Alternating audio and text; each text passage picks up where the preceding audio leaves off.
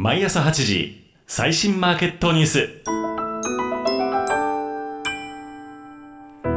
おはようございます。毎朝8時最新マーケットニュース DJ のびーがお伝えします。11月20日月曜日です。金曜日の流れアメリカの長期金利が下落。ダウ平均は小幅続伸。ドル円は一時149円台前半まで下落しました。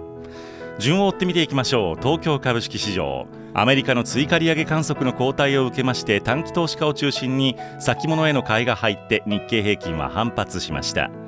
7月につけた年初来高値に次ぐ水準まで上昇していて国内企業の高決算を受けた買いが入りやすい状況となっています。中間配当を増配とした企業も多く再投資の金額が増えることが見込まれていることから年末に向けてさらに一段の上昇を見込む投資家も多いものとみられます。日経平均160円79銭高3万3585円20銭で取引を終えました。海外時間サンフランシスコ連銀のデイリー総裁が行った講演で経済見通しの不確実性を踏まえて FRB は待つという大胆さが必要だと発言。追加利上げに慎重な姿勢を示しました。アメリカの債券市場は一時4.3%台後半まで下落。株式の相対的な割高感が薄れています。ただダウ平均は今月1900ドルを超える大幅上昇となっていて短期的な過熱感が意識される流れ。上昇圧力が強い中でも3万5000ドルを超える水準では利益確定売りが多く出されて上値を抑えられています。ダウ平均1ドル81セント高。3万4947ドル28セントで取引を終えています。